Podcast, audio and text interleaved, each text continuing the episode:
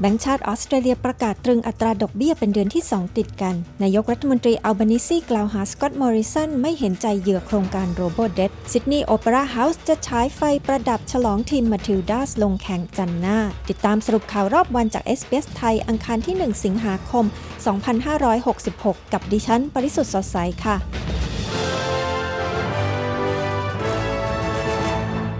ธนาคารกลางแห่งออสเตรเลีย หรือ RBA ได้ตัดสินใจคงอัตราดอกเบี้ยมาตรฐาน หรือดอกเบี้ยนโยบายไว้ที่ร้อยละ 4.1 เป็นเดือนที่ 2 ติดกัน โดยให้เหตุผลว่าอัตราดอกเบี้ยที่สูงกำลังช่วยลดอัตราเงินเฟอ้ออย่างได้ผล ในการประชุมวันนี้ RBA กล่าวว่า อัตราดอกเบี้ยที่สูงขึ้นกำลังช่วยสร้างความสมดุลที่ยั่งยืนยิ่งขึ้น ระหว่างอุปสงค์และอุปทาน ในระบบเศรษฐกิจ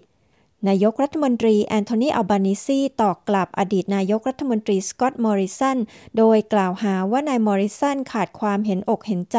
ผู้ที่ตกเป็นเหยื่อโครงการ Robodebt ทั้งนี้ได้มีการเผยผลการค้นพบจากการไต่สวนหาความจริงสาธารณะ เกี่ยวกับโครงการ Robodebt ซึ่งกล่าวหาอดีตนายกรัฐมนตรีมอริสันว่าปล่อยให้คณะรัฐมนตรีของเขาได้ข้อมูลผิดๆเกี่ยวกับโครงการ เมื่อวานนี้นายมอริสันได้โต้กลับ โดยเรียกรายายงานฉบับนี้ว่าเป็นการลงประชาทันทางการเมืองจากรัฐบาลอัลบานิซี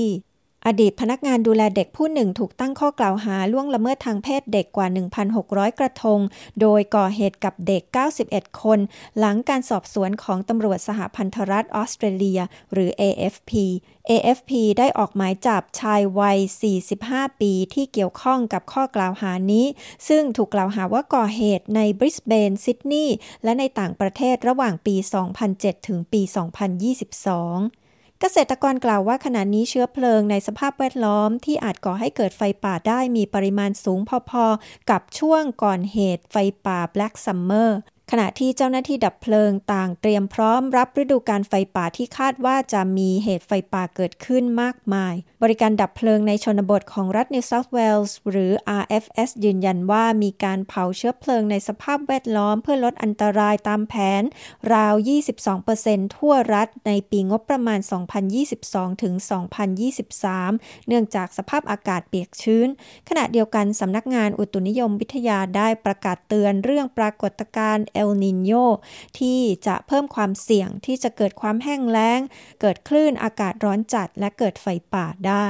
คริสมิน มุขมนตรีนิวเซาท์เวลส์ประกาศว่าซิดนีย์โอเปร่าเฮาส์จะใช้ไฟประดับเป็นพิเศษระหว่างการแข่งขันฟุตบอลโลกประเภทหญิง ซึ่งทีมฟุตบอลหญิงออสเตรเลีย หรือทีมมาทิลดาสจะลงเตะนัดต่อไปที่ซิดนีย์วันจันทร์หน้า หลังจากเมื่อคืนนี้ทีมออสเตรเลีย ชนะทีมแคนาดา 4 ประตูต่อศูนย์ออสเตรเลียจึงผ่านเข้าไปเล่นในรอบใครแพ้ตกรอบในสัปดาห์หน้า